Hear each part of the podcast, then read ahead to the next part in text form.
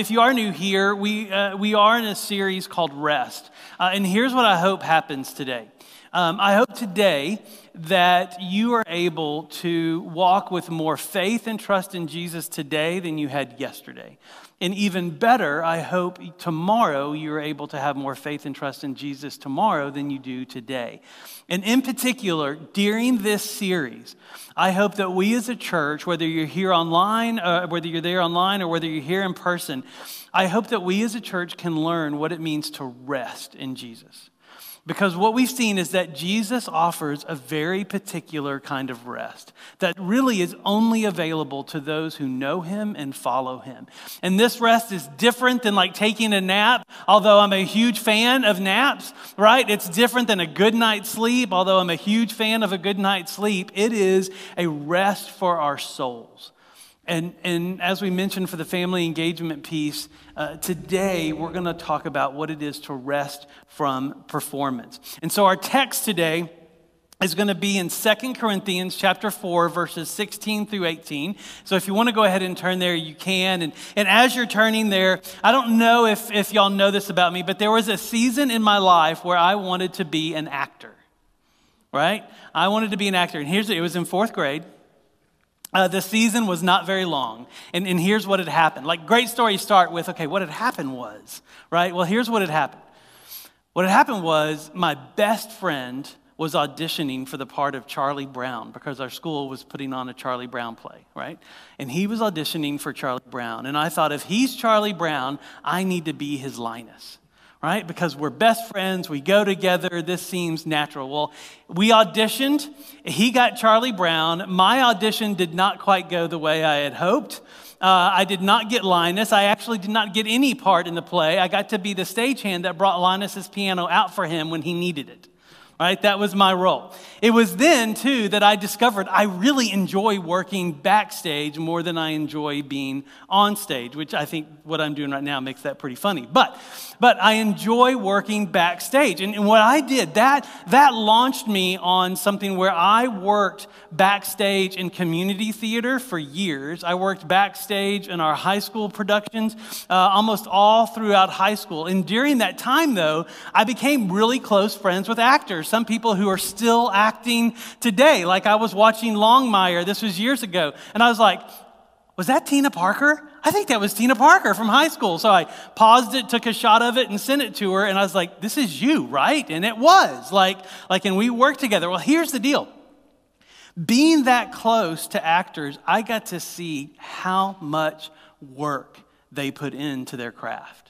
Like, like literally, they do this, this warm up, right? They do this warm up where, where, and I got to help them with this. That was so fun. Where, like, for 15 minutes, they're doing these words and contortions with their face so that when they're on stage, they can project loudly.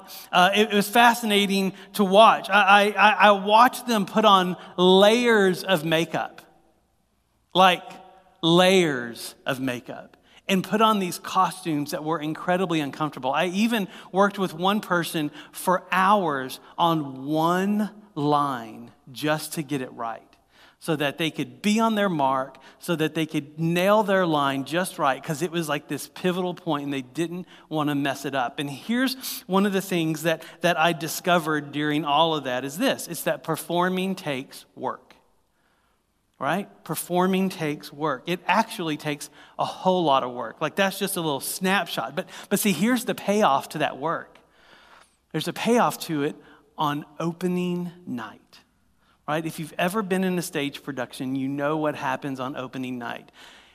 You're not sure if this thing is going to actually work, right? Like everything comes together, and, and there's this energy in the room right? There's this energy where people are anticipating something great, and, and there's this energy in the room, and you can feel that on opening night. But, but it's not just what happens on opening night, it's what happens when that last line is spoken, when the curtain drops for the last time, and the actors are standing there wondering how the audience is going to respond. And then you hear it, and you hear the applause, right? And you get something in you that, that feeds your soul when you hear that applause, that they liked it, right? They liked it. And then and then you read the critics the next day and they said what a great show. And they liked it. And there's something in you that that that is this is this reward. And see here's the deal about performing. Performing not only works hard but performing works hard for a specific reason and that's to get an applause right? To get an applause from the crowds and to get an applause from the critics. That's what drives performing. Now, here's why I start with this story. You see, I think each of us have a performer in us. And I'm not just talking about the Enneagram. I'm not just talking about people wanting to be an actor. I don't think everybody necessarily wants to be an actor. But I think there's a part of us that works hard to get the applause of a crowd or to get the applause of a critic. Now, your, your, your, your crowd and your critic might be different, but there's a performer in us that bases our worth. In other words, whether we are a success or whether we are a failure on what the crowd and the critic say. And, and, so your crowd and critic may be completely different. Like, like your critic could be the voice in your head of your mother, right? Or your father. And anytime you do something that's not right, or anytime you do something that's not perfect, you hear that voice in your head saying, There you go again, not doing what I asked you to do. There you go again, failing. And everything in you works hard to hear that voice say, Good job, I love you right? That's the performer in you. Maybe maybe maybe your crowd is is the team and, and the coach that you play on right? When you do good and you and you make the score you feel like you're a success because guess why? The the, the team is cheering you on the coach is smiling but when the game comes down to the final point and it's you and you take the shot and you miss, you feel like a failure because, because the team's not cheering, the coach is disappointed. That's that performer in you where your worth, your, whether you are a success or a failure, is based on what others say. Or maybe your crowd and critics are likes and subscribes on social media, right? You think, oh, this is the post that'll get some hits, and it doesn't, right? And, and, and, and so you feel worthless. So, see, here's how you know that you're performing in a certain area, and it's this performing happens when your worth depends on the results, right? Performance happens when your worth depends on the results. You see, and when you and I do this, it takes work, and it takes a whole lot of work. It takes a lot of work to get the crowd and the critics to cheer. It takes a lot of work to get that applause. Well, well what we're going to see today is that Jesus actually offers us a very special kind of rest from performance, a rest from our worth being determined by our results. Now, as you've seen last week, I talked about this hammock that we have because, I mean, and Eno's a great place to rest, right? Oh my gosh. Have y'all sat in the Eno? Have y'all laid in it? So let me try that again. And Eno's a great place to rest, right? Yes. yes. Okay, well, here's the problem.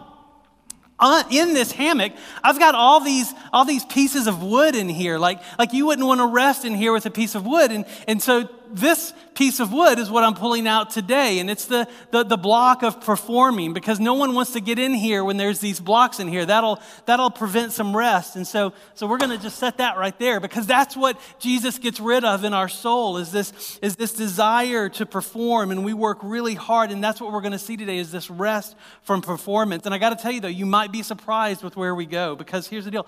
I'm not going to tell you that your critics don't count right? Because your critics might actually have some truth for you to hear. And I think it's very important. I'm not going to tell you to ignore the crowd because the crowd might actually have something for you to make you better, to make you walk in more faith and trust in Jesus. Actually, what we're going to see is not what to ignore. We're going to ask, the, the scriptures are going to ask us the question of what we're paying attention to.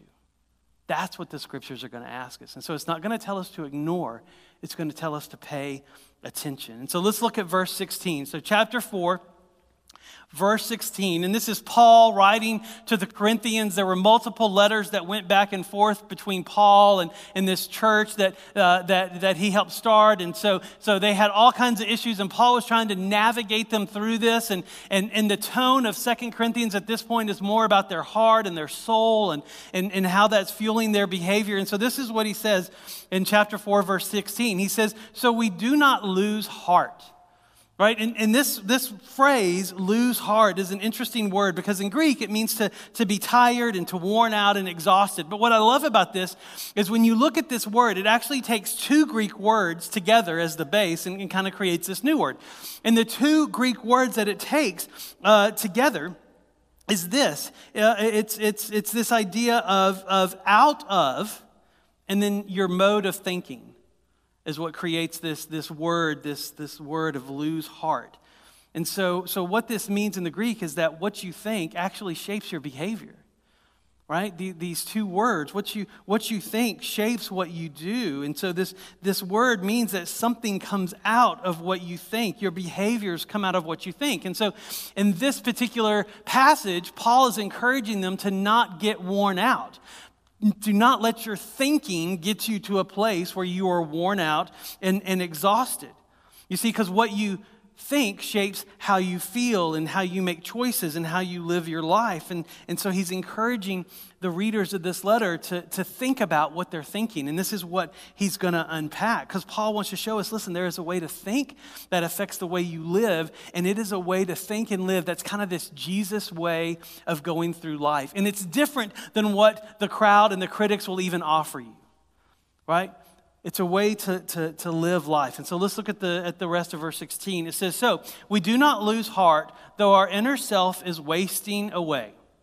I want to stop there because I hit my 50s a couple of years ago right and and and and so when we when paul is saying like like uh, though uh, though our outer self is wasting away he's looking at his body right and he's saying guess what our bodies are getting older Anybody experiencing getting older, right?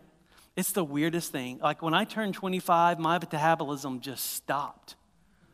What was that? Like, I mean, literally, like in one year, I went from being able to eat whatever I wanted, and, and, and then all of a sudden, I had to exercise and eat well.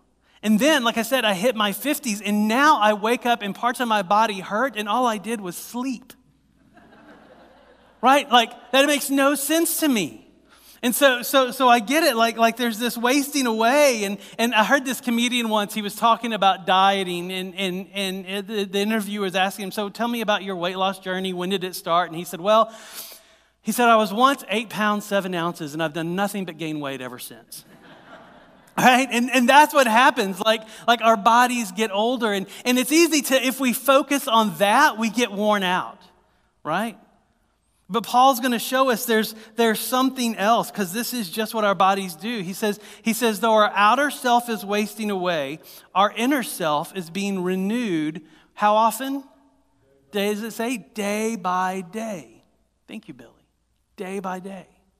So our outer self is wasting away. Our inner self is being renewed day by day. And so even though our bodies are inching closer and closer to death every day, our spirit has this opportunity to experience life fresh every day.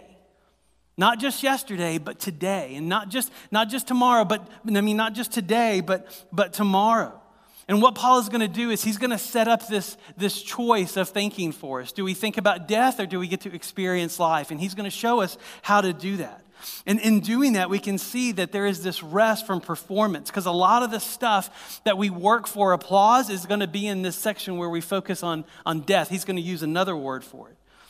And what he's going to show us is that actually your worth isn't determined by that set of things to think about. It's actually determined by a whole different one. Look at verse 17.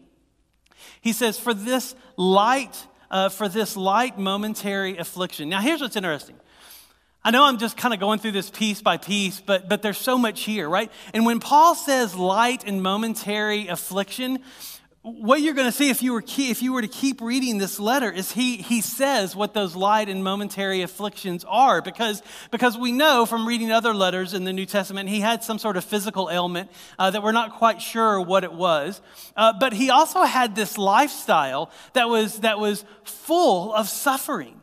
Right? And, and what's interesting is you think, man, this is the guy that planted churches all over the known world. This is the guy uh, who was like, if there were celebrity pastors back in his day, he was one of them. And yet his life was marked by suffering. And, and if you want, turn with me to just a couple of pages over to Second Corinthians chapter 11. So it's literally just a couple of pages over. In verse 23, so chapter 11, verse 23, Paul talks about what he calls light and momentary affliction. And he says, Are they servants of Christ? And he's talking, he's talking about someone else. He says, I'm a better one. And I love this little phrase that he puts in I'm talking like a madman right now. He says, But, but, but, you know, are, are they servants? I'm a better one. I'm talking like a madman with far greater labors. And so here's what his light and momentary afflictions are far more imprisonments so he was in jail multiple times for his faith, with countless beatings. So not only was he in jail, he was beat up because of his faith, and often near death. Five times I received at the hands of the Jews 40 lashes less one. Three times I was beaten with rods. Once I was stoned, not the Asheville way, but when people pick up rocks and throw them at you. Um, three times I was shipwrecked. A night and a day I was adrift at the sea on frequent journeys in danger from rivers, danger from robbers, danger from my own people, danger from the Gentiles, danger in the city, danger in the wilderness, danger at sea, danger from false brothers, in toil, hardship, through many sleepless nights, in hunger and thirst, often without food, in cold and exposure. And apart from all the other things, is a daily pressure on me of my anxiety for all the churches. And what's interesting is as he's writing this letter, he has experienced all those things. And he calls them light afflictions, light and momentary afflictions. Like I look at that list and I say, pick one, and I wouldn't categorize even that one as light or momentary. But yet Paul did because he's about to explain to them how. How? How in the world can he go through all of that and still have this glory of the Lord type of living. This, this, this living where Jesus is exalted, this living where he realizes his spirit is being renewed day by day. And call all that light and momentary troubles. So if you're ever having a bad day, just read that and think, okay, my day's not that bad, right? Well, let's look at back to verse 17. So back to chapter 4, verse 17. Here's what we've got. It says, For this light and momentary affliction is preparing us for eternal weight of glory beyond all comparison. And that's how he could say, Listen, this light and momentary affliction, the ESV says preparing, the NIV says achieving. It's the, it's the same either way you look at it. Because he's saying, All this suffering that I went through and all these trials that I went through, they're not to be ignored. Actually, they did just the opposite. Because he says, he says, and actually all this stuff I can, I can go through because I'm not ignoring it. I'm actually paying attention to it because God is doing something in the midst of it. That God is progressing the gospel through all of my suffering. He'll even say in this letter that my suffering was for your benefit, right? Because the way God comforted me is the way that I'm going to comfort you. And so all of this was for a benefit. And so Paul is saying, listen, we are to pay attention to our suffering. Not ignore it because God is doing something in it. These light afflictions, God is doing something in it. And so trials aren't to be avoided. Now, they're not to be glorified either, you know? But trials and suffering are understood to be doing something beyond the trial and suffering, right? And so when you get fired from your work, like God is doing something for you and with you that goes beyond you getting fired right? When your friend doesn't want to be friends anymore, God is doing something in you and for you that goes beyond that friendship. Right? When your critics disapprove of your performance or your work, God is doing something in and through you that goes beyond that criticism. And when you struggle being alone, God is actually doing something in your loneliness with you and for you. And so Paul says there's this eternal glory on the other side. That's how we know that God is in the middle of it. Because God walks us through, right? That's the story of Noah and the ark. God didn't teleport teleport Noah, and all the fam and all the and his family and all the animals out of the flood. He walked them through the flood and took them through the flood. You see, Paul saying there's this eternal glory on the other side. Now, I, I, know this, this is confusing, and I know Paul understands that what he just said is confusing. That's why he's going to unpack it a little bit, because there's people sitting in the congregation and, and reading this letter out loud in this church in Corinth, and they're like, what does Paul mean that there's eternal glory on the other side? And so he, he explains it just a little bit more so we can see this offer from Jesus to rest from our performance. Look at verse 18. Verse 18 says this it says, And as we look, and this, this phrase doesn't just mean to look with our eyes, it means to look with our soul. And, and, and what do we gaze upon? What do we think about? There's this great word called ruminate right? And it's kind of taken from what a cow does when it eats, you know, and it, and it eats the food, then it swallows it and then regurgitates it back up again and, and chews on it some more and swallows it and regurgitates it. And that's kind of its digestive process. That's where this word ruminate comes from. And, and this idea is, uh, uh of Paul says, as we look, it kind of brings that picture that it's not just what we see with our eyes, it's what we see with our souls. What do we ruminate? What stories are we telling ourselves? Right? So it's not just what we physically see, but what do our souls see and what's going on? He says, and as we look, not to the things that are seen, but to the things that are unseen. For the things that are seen are, are, are transient, or are, are temporary, but the things that are unseen are what? Eternal. Eternal. So the things that are seen are temporary, but the things that are unseen are eternal. So you see, Paul gives us this incredible truth here that the things that we see have more to them than what we see with our eyes. Right? The things that we can, we can feel with our fingers, the things that we can touch, the things that, the things that we can hear and, and see, that they're, that they're there to point us to something better. Now, hear me, Paul is not saying that those temporary things are unimportant, right? We're not Gnostics. That's what that means, that the physical is bad and the spiritual is good. Paul is saying they're both good. They're both good, especially considering one points us to the other. That his sufferings point him to, to the glory of God. And so here's what I want you to do. I mean, uh, think of the best day that you've ever had, right? What would you be doing on the best day you've ever had?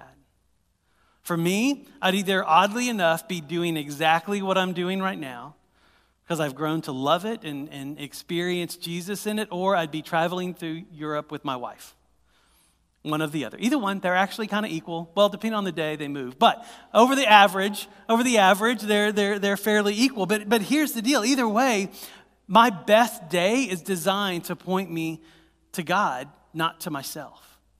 Right? Because standing up here and teaching, there is this whole process of, of prayer and transformation and, and being with Jesus as I, as I teach this and prepare to teach this uh, that I actually miss when I don't get to do this because it's designed to draw me closer to Jesus. And, and even traveling through Europe with my wife, with Stacy, like, like I get to see some of the most amazing paintings and, and, and incredible architecture. And what it does time and time again is just remind me of how creative our God is. Like it points me to, to something bigger. Now, think of the worst day you've ever experienced. Right? What was the, the, the call? What was the email? What was the text? What was the doctor's diagnosis? What was that worst day you ever experienced? See, mine was sitting at the lagoon at the Biltmore estate, ruminating on what would happen. Would my death be more impactful than my life? And that moment scared the snot out of me, to be honest. And in that moment, I invited the Holy Spirit to speak to me, to, to bring light to this place. And He did. And He met me there. And I talked to people about it. And, and, and, and I got to experience this truth from God uh, that, was, that was real and that was right and healed a part of my soul. And now that place at the lagoon isn't this place of despair, it is this place where Jesus and I meet. And so that, that, that, that bad moment is there to, to point you to a good God. Now, to help this, because see, here's the deal your, your awful moment is there to point you to something more permanent and more true than the suffering or the trial that, that you're experiencing. Now, to help this become a little more concrete, I've got this board up here. And, and here's what we're going to do we're going to use the word that, that Paul uses, and, and this is going to be the seen side, right? This is going to be the unseen side. And we'll do a little line like that through it because it's not separated a little bit, all right? And what I've got is I've got a list of things up here. And what I want you to do is to tell me which side it comes on. Now, after we do a few of these, I'm going to ask you to some. And I'm saying this to those online because I know there's a little bit of delay. So as soon as you hear me say this, I want you to start uh, leaving comments uh, wherever you're watching online and let us know uh, what some of these seen uh, and unseen things are. And then Amy will text me or somebody will text me, and hopefully I'll see it on my phone. All right? So uh, I'm going to hold up some. So you online, go ahead as soon as you hear this, start leaving some comments. All right, so job. Is it seen or unseen? Is it temporary, has a beginning and end, or is it eternal? It's seen, right? It's seen. Oh boy, I should have put some of these out, shouldn't I? All right, it's seen. What about God's love? Does it have a beginning and an end, or is it eternal? Eternal. eternal. Y'all got this. All right. What about broken relationships? Seen. Good job. What about uh, God's family? Unseen. It's eternal, right? Like, like What's that, what's that poem that I heard once? To, to be in glory, let's see. To be above with the saints we love, all that will be glory. To be below with the saints we know, that's a different story. But God's family is eternal, right? What about school grades? Seen. Any grades from school ever feel eternal? I mean, you might have worked eternally hard to get them, but at the end of the day, that's when I, when I was doing my counseling degree, um, doing my graduate work, I had two phrases that I kept saying. One, D means degree, and C means counselor. Um, because I always thought if I'm sitting in an office with someone and they go, So what was your GPA? I'm doing something wrong. Right? Like, like that, that part of my, my uh, work should never really come up on a normal day.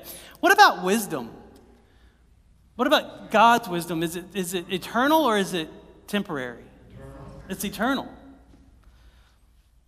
How about this? How about family? Seeing, right? Our kids, our parents. And parents, this is important to, to remember that your kids are yours temporarily, right? You're to steward them and then to release them like arrows. And it gets confusing when we think they're ours eternally. What about God's presence? Eternal or, or seen? Yeah. It's in the unseen. Ooh, uh, here's a good one. What about the house we live in? Mm-hmm. It sure is. It's temporary. Anybody ever feel like that thing is eternal? Eternally broken, maybe, or right? Here's a good one too. What about the car we drive? It's temporary, isn't it? When you were in high school, did you ever think that that was your identity, was the car you drove? I didn't, because I had a 79 Malibu Classic that was baby blue. So I was hoping that it had nothing to do with my identity. What about God's resources? Oh, eternal, yeah. God says he owns the cattle on a thousand hills. What about, what about this? What about the crowd's approval, seen or unseen? Yeah, it's fickle, isn't it? Especially today with this cancel culture we have. Somebody can love you one day and hate you the next, right? And you're the same person. What about God's approval, seen or unseen? Yeah. And then the last one I have is the critic's approval, which is kind of like the crowds. I don't know why I made two, but I did. What, what, what, what do y'all have? Let me see if folks online have given us anything to, to add to this. What, what, what, what in particular do you see that's, that's seen? All right, what are some things that are seen? Anything that we don't have? Yeah. Oh, the body, yeah.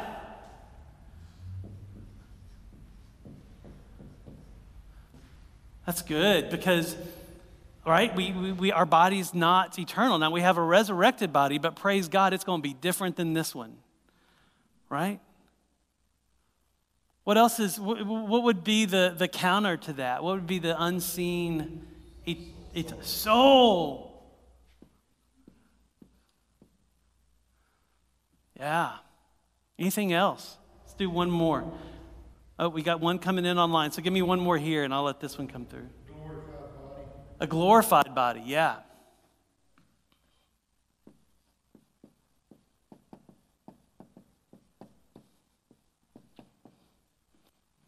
Good. Um, our health. So that kind of goes with that. That's that's something that's temporary, isn't it? Yeah.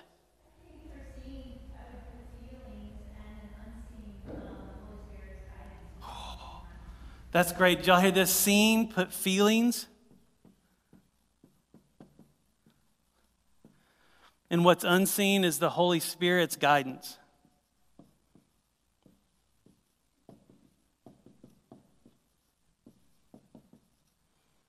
Um, I'll stop because it would go into that.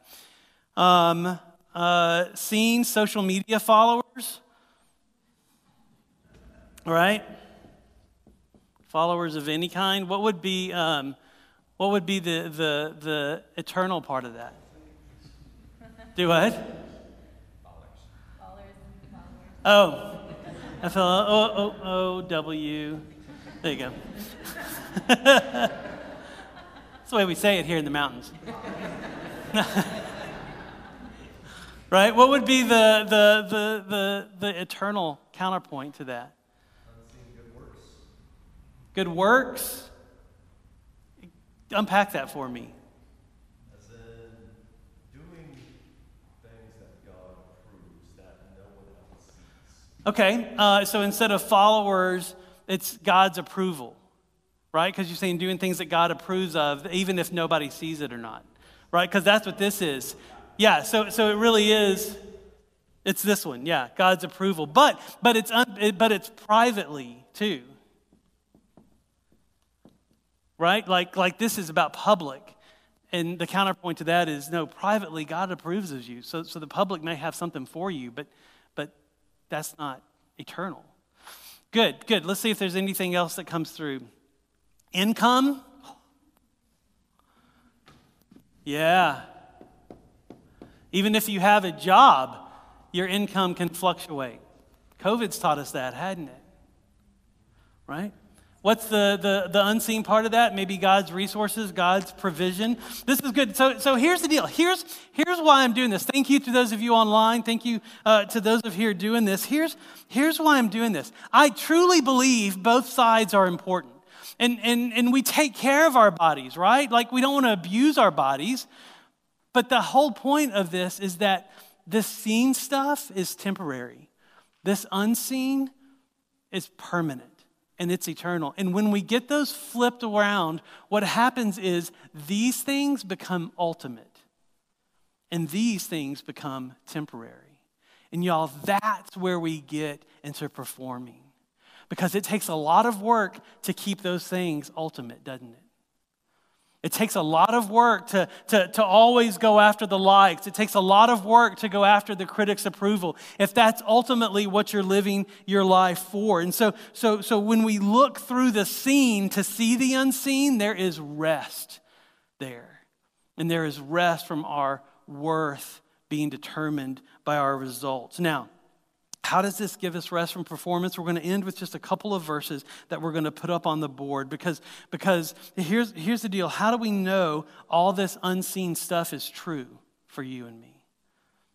How do we know that, that, that, that all of this isn't just something God has on the other side of life for us? How do we know we get to experience that stuff today? Well, have a couple of truths for you to consider. And if you're new to following Christ or, or Christ, uh, you're, you're, you're not a follower of Christ yet, this is particularly for you because it is a very simple truth that is true for all of us who are followers of Jesus, uh, but it's a great truth for you if you're new to following Jesus. And it's 2 Corinthians 5.17. We're going to put it up on the screen or you can, you can look over on the, on the next chapter of this because here's what Paul says. He says, therefore, if anyone is in Christ, he is a what? A new creation. The old has passed away, and behold, the new has come. And so, if you're a follower of Christ, you have the Holy Spirit in you, and you are what Paul calls a brand new creation. The old has gone and the new has come. Does that mean does that mean that you don't get older anymore? No. I wish it did, but it doesn't. But it means that there is something for us as we get older, right? That there is a new way of living, that Jesus' way is this new way of living. The old way of living is focused on the seen, right? But the new way of living is focusing on the unseen. The new way of living is seeing that there is an eternal happening in the temporary that there is God's glory happening in the midst of everything that we can see and touch and heal. And, and, and in that is real life. And so perhaps today you can let this life be your life. And so let's do something fun. We're going to do it on this verse and on the next one we're going to go over. I've taken out the, the pronouns of the verse and I want you to put your name in it. Now, for those of you who are kind of smart alecky, I don't mean say your name. I mean say your personal name, right? Because you know, there's some of you out there that thought, I know what I'm going to do.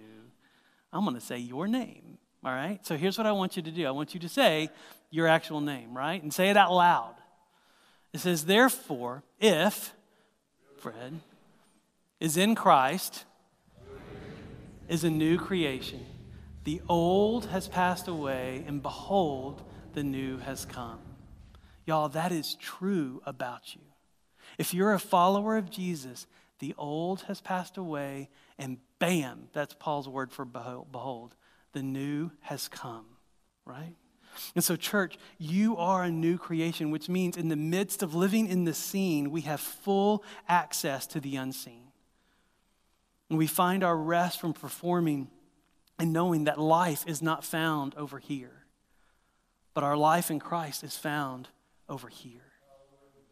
And we get to live this, but we live for that and we live from that. Right? And so we're not made new, get this, we're not made new by new jobs, are we? We're not made new by new money or Bitcoin. We're not made new by Bitcoin, right? We're not made new by new school grades. We're not made new by even new schools. We're not made new by new subscribers. We're not made new by new cars or by new houses. We are made new in Christ. The things that we used to perform for, the things that we used to work for to determine our worth by, by the results, Jesus gives us a rest from that. Which is why the Bible says this, and this is our last verse to, to consider. It says this I have been crucified with Christ, and no longer, it is, it, it, it is, wait, I have been crucified with Christ. It is no longer I who live, but Christ who lives in me. And the life I live in the flesh, the life I live in the seen, I live by faith, right? In the Son of God who loved me and gave himself for me. That's right. So let's do the same thing. I've taken the pronouns out because this is true about you, church. And so say it with me. Say your name. Have been crucified with Christ. It is no longer who live, but Christ who lives in the life lives in the flesh, lives by faith in the Son of God who loved and gave himself for. Woo, that's a mouthful, wasn't it? But y'all, it's true. That's our Jesus. He gives you a new life. He died for you so that you can live. See, this is why we can rest from our performance. Because when God sees us, he sees his son. And he approves his son. And so, church, Jesus gives us rest, rest, this sweet, sweet rest from working for the crowds and the critics, from working for their applause, and from working for our worth being determined by our results. And so here's the question for you is where is your worth determined by the results that you get? Think about that this week. And when you feel that struggle in your soul, that, that performer that wants to get the applause, pay attention to that performer. Where is it working for the seen? And let the Spirit show you the unseen reality. Let the Spirit show you the eternal truth that that performer is, is actually working toward. Right? As we look to the unseen. And so, what eternal truth is that temporary pointing you toward? Because there, church, we find rest for our souls. And as we go into worship, I want you to consider that question. As we go into music, as David and Jenna uh, come back up here, I want you to consider that question of where is your worth determined by your results? And I'm going to pray that the Holy Spirit will speak to you about that. Because, y'all, I would love for you to leave this place with a deeper rest than you walked in. Let's pray. Jesus, you are a good and great Savior. And you want our rest to be found in you and nothing else because everything else is temporary. And so, Father, may we do that today. May we rest from performing. May we rest from our worth being found in anything, in any place other than you. In Christ's name we pray. Amen.